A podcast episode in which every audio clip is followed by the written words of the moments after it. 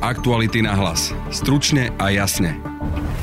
Bratislava je najzaočkovanejší región na Slovensku, no ku kolektívnej imunite hlavnému mestu chýba očkovanie ešte asi 100 tisíc ľudí. Budete počuť primátora Matúša Vala. Ja si nemyslím, že gastrobiznis v Bratislave alebo aj ľudia všeobecne dokážu ešte zvládnuť ďalší lockdown. My sme veľmi ďaleko od toho, aby sme si mohli dupnúť a povedať, že pustíme na kúpalisko len zaočkovaní. A epidemiologičku Alexandru Bražinovú. Tento indický delta variant sa šíri najmä medzi nezaočkovanými. Najpopulárnejší politik Peter Pellegrini sa na víkendovom sneme strany hlas vymedzil proti konšpiračnej politike Smeru a hovoril dokonca aj o zameraní na zelené témy a práva žien. Dnes sme sa ho pýtali, či sa stotožňuje s liberálnymi tézami klasických európskych sociálnych demokratov. My sme žiadnym svojim krokom našej existencie nejakým spôsobom nesklzli do nejakej liberálnej politiky. Pre náš podcast to zhodnotil politológ Juraj Marušiak, podľa ktorého je na Slovensku táto debata extrémne vychýlená na jednu stranu stranu? Na Slovensku ten konzervativizmus má e,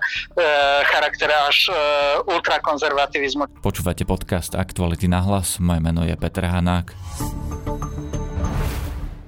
Naše podcasty vznikajú vďaka vašej finančnej podpore. Môžete nás podporiť cez službu Actuality Plus už od 99 centov za týždeň alebo od 3,60 za mesiac. Všetky možnosti nájdete na webe Actuality.sk lomka plus. Aktuality na hlas. Stručne a jasne. V Bratislave je prvou dávkou zaočkovaná viac ako polovica obyvateľov, druhou takmer 40% V čakárni je však už len niečo cez 3700 ľudí a ku kolektívnej imunite, ktorú odborníci stanovili na 75% chýba ešte asi 100 tisíc očkovaných obyvateľov hlavného mesta. Primátor Matúš Valo preto vyzýva na očkovanie. Názor odborníkov je dneska úplne jasný. Blíži sa tretia vlna.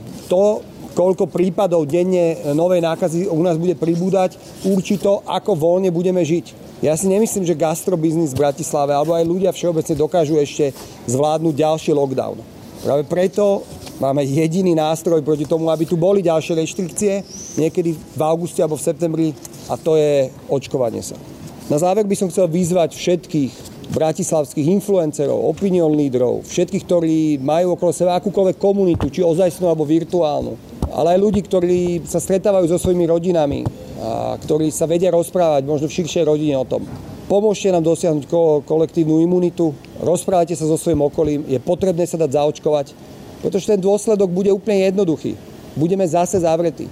Reštaurácie nebudú môcť fungovať, kultúra nebude môcť fungovať, nebudeme môcť chodiť do mesta, nebudeme sa môcť stretávať a môžeme ohroziť, naš, ohroziť našich najbližších. Na tlačovke s primátorom Bratislavy vystúpila aj epidemiologička Alexandra Bražinová. E, tento indický delta variant sa šíri najmä medzi nezaočkovanými. E, vyzývame aj tých, čo sú zaočkovaní len prvou dávkou a z rôznych dôvodov druhú dávku odkladajú, aby tak nerobili. Opäť hovoria to údaje z Veľkej Británie, z Portugalska, kde sa delta variant šíri a vidíme, že tí, čo sú zaočkovaní prvou dávkou, majú vyššie riziko sa infikovať. E, tá prvá dávka nechráni dostatočne proti delta variantu, tak ako to bolo u predchádzajúcich variantov.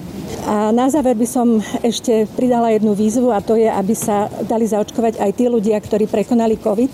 Mnohí z nich si myslia, že sú chránení práve tým, že prekonali ochorenie a je síce pravda, že do istej miery ich imunitná odpoveď po ochorení na istý čas chráni, Imunitná odpoveď je však veľmi individuálna, veľmi variabilná a nie je dostatočná na dlhodobú ochranu. Jediná spolahlivá ochrana je očkovanie. Matúša Vala sme sa pýtali, či stačia takéto verbálne výzvy, alebo či má mesto v rukách nejaké opatrenia, ktorými by mohli motivovať ľudí očkovať sa. Um, naražame na, na právny rámec tohto celého.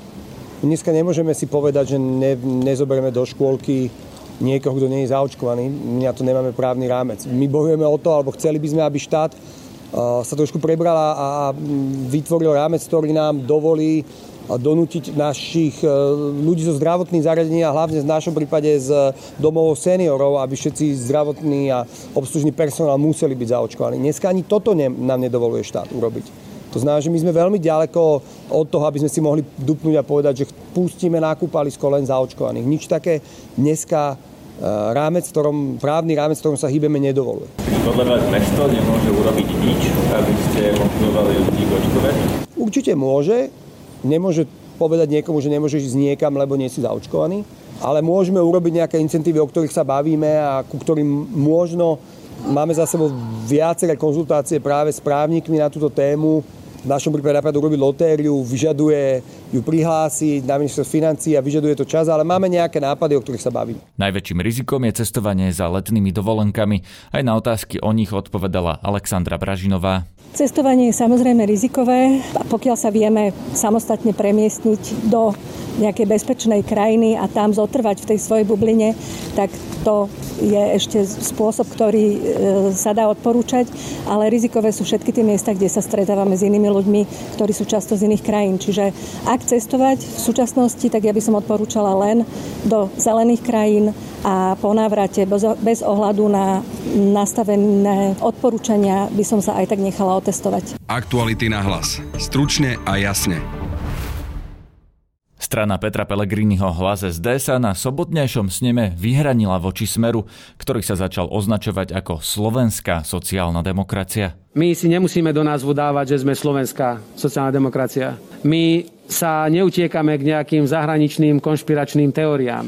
My sa nevraciame nejakým spôsobom v našej politike k tomu, kto aké kryjúdy nám robí, alebo nejakým spôsobom je nám škodené z titulu nejakých vyšších záujmov. Hlas naznačuje, že sa bude venovať aj témam iných európskych sociálno-demokratických strán, napríklad aj zeleným témam či právam žien, napríklad aj právu na interrupciu. A túto tému treba naozaj odmietnúť a mňa veľmi mrzí, že namiesto toho, aby vládni poslanci prichádzali s námetmi, ako zlepšiť život ľudí, tak tu vyťahujú interrupcie ako každých 6 mesiacov v pokuse, že kedy im to raz podotýkam spolu s extrémistami v parlamente prejde. To je niečo, čo si neviem predstaviť a nie, myslím, kolegyne by radi povedali, ale myslím, že hovorím aj za ne.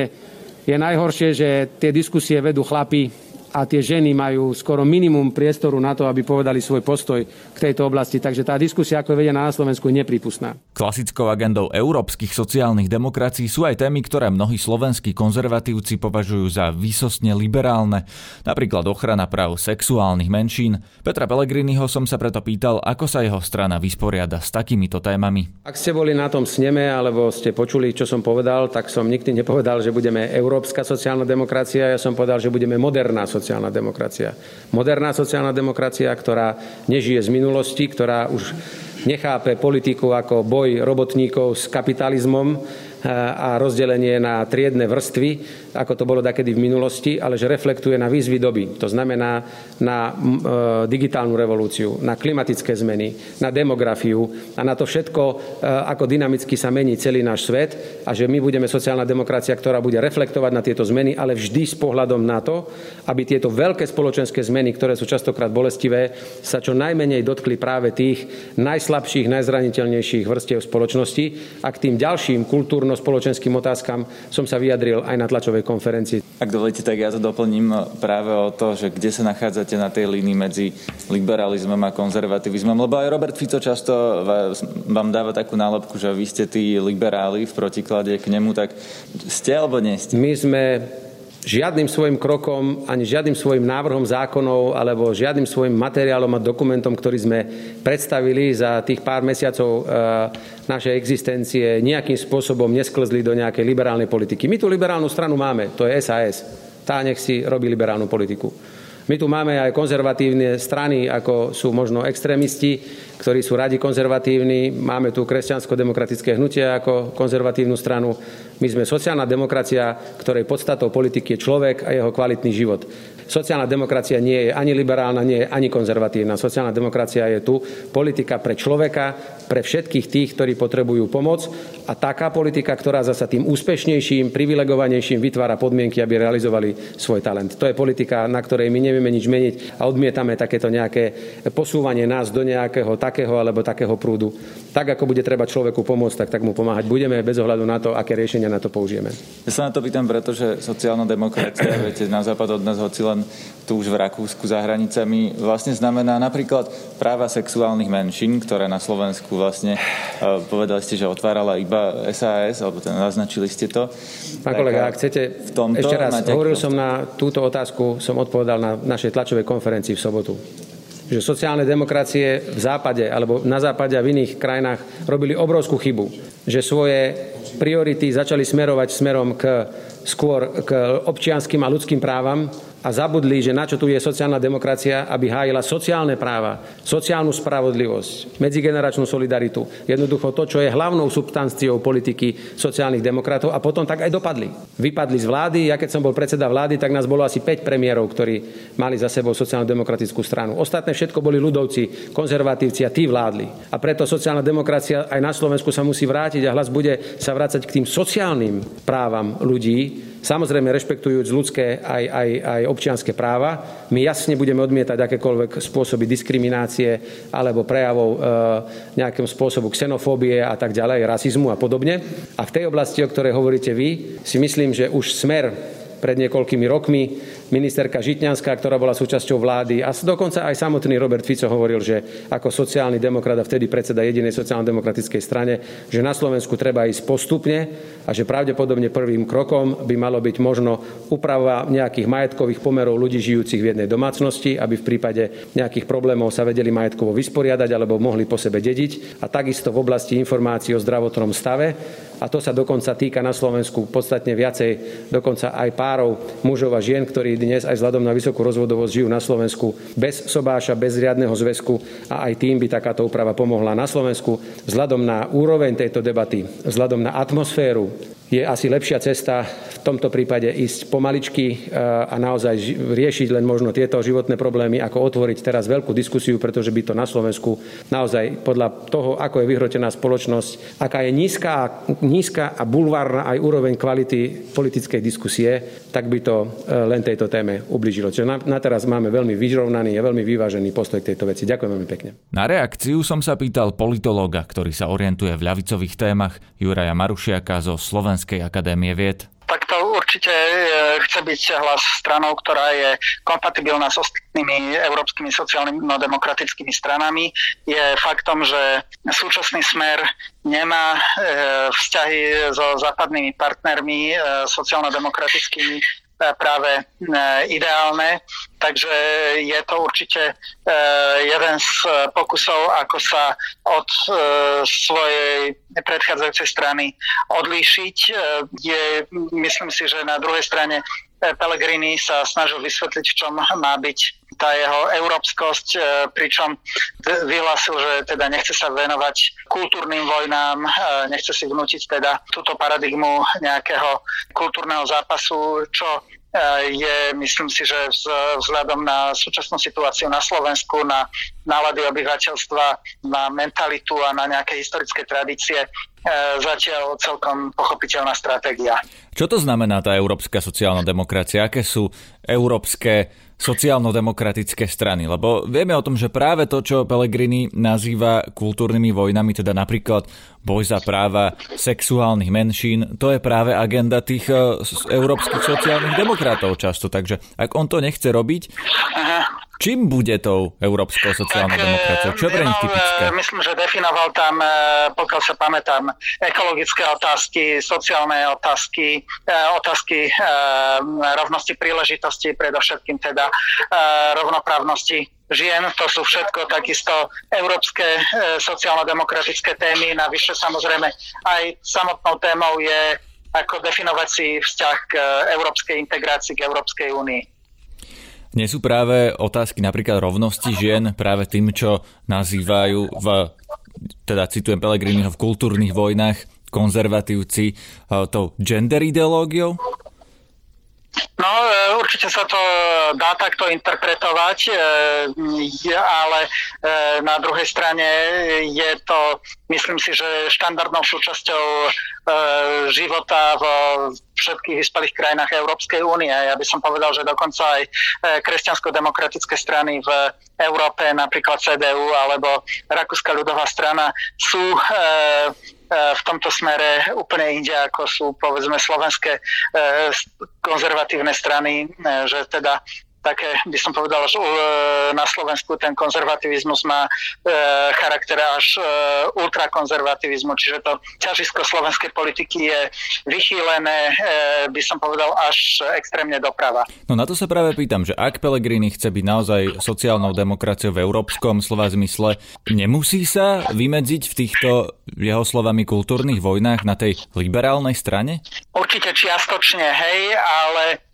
zase aj do, do takej miery sa môže vymedzovať, do akej miery mu to e, dovolia jeho voliči. Treba si uvedomiť, že v podstate ten e, voličský kmeň, e, na ktorom sa jeho strana snaží budovať svoju identitu, je do veľkej miery identický s e, voličským kmeňom e, Smeru. Áno, to sú e, starší voliči z, z vidieka Ej, napríklad. Áno, no, Preto sa na to pýtam. Povedať, že, Čo od neho možno že sú čakať? Tu, sú tam aj ľudia, ktorí, ktorí e, možno povedať zaradiť skôr do takej tej konzervatívnejšej opcie, ako teda bývalý poslanec, bývalý poslanec za SNS Dušan Titel, Takže takýto, keď sú takíto ľudia v predsedníctve strany, samozrejme, bude zrejme e, toto vyvolávať isté problémy. Na druhej strane e, si myslím, že je predsa len iná otázka e, rovnosti príležitosti v prípade žien a iná je otázka vyslovenia sexuálnych menšín. Je to téma, ktorá vyvoláva samozrejme v slovenskej spoločnosti stále veľmi také agresívne, averzívne reakcie. No a preto sa pýtam, čo v týchto otázkach, e, alebo v otázkach celkovo typických pre európsku sociálnu demokraciu môžeme čakať od Petra Pellegriniho? On naznačil napríklad nejaké možnosti pre zlepšenia e, právneho postavenia nezosobášených párov, čo ale neznamená ani registrované partnerstva, pravdepodobne ani manželstva pre e, osoby rovnakého pohľavia. Je to v podstate niečo, o čo sa ešte po roku 2012 usiloval Smer ehm, toto v podstate potom neskôr Smer opustil túto agendu, takže mm, predpokladám, že skôr pôjde o niečo takéto, niečo, čo by sa dalo nazvať, že mierny pokrok v zákona. Ak by ste sa mali na toto Pelegriniho vymedzenie sa e, do tej pod, polohy európskej sociálnej demokracie pozrieť e, z pohľadu jeho koaličného potenciálu, ku komu bude mať najbližšie? Bude mať stále najbližšie k Robertovi Ficovi, alebo naopak týmto sa trochu približuje k nejakej potenciálnej koalícii s, ja neviem, SAS, alebo progresívnym Slovenskom, alebo ho vidíte ako len oportunistu a, a človeka, ktorý poskladá koalíciu s kýmkoľvek, kto bude chcieť? Ja si myslím, že momentálne si uh, to, to vidno aj na ostatných politických stranách. Uh, väčšinou si snažia nechávať otvorené možnosti a uh, snažia sa vylúčovať čo najmenej partnerov. Je to dané veľmi teda špecifickou situáciou jednak e, rastom vyslovene extrémne e, vplyvu nejakých extrémne pravicových zaskupení ako LSNS a Republika, takou istou nepriateľnosťou Roberta Fica. A napokon je to dané aj tým extrémne negatívnym obrazom, ktorý si dokázal za v podstate niečo viac než rok vybudovať Igor Matovič. Zatiaľ e, v tejto situácii ne, nebolo by ani z hľadiska Petra Pellegriniho nejakým spôsobom razantne vylúčovať napríklad e, stranu Smer, už len preto, že jedna z tých, z tých e, voličských skupín, e, ktorá predstavuje naozaj veľmi dôležitý dôležitú e, potenciálnu základňu pre e, jeho stranu sú práve voliči, e, či už súčasní alebo bývalí voliči Smeru, takže určite by bolo z jeho strany naozaj veľmi nešťastné, keby ich dopredu vylúčoval. To bol politolog Juraj Marušiak. Od júla naše podcasty prechádzajú na letný režim, na aký ste zvyknutí z minulého leta a aj z vianočných prázdnin. To znamená, že nebudú vychádzať dva denné podcasty, teda ranný podcast Ráno na hlas a večerný podcast Aktuality na hlas, ale namiesto nich bude vo všetkých našich kanáloch jeden denný podcast. Na dnešnej epizóde sa podielali Valentína Rybárová, Adam Oleš, Nikola Pindiaková a Matej Ohrablo. Zdraví vás Peter Hanák. Aktuality na hlas. Stručne a jasne.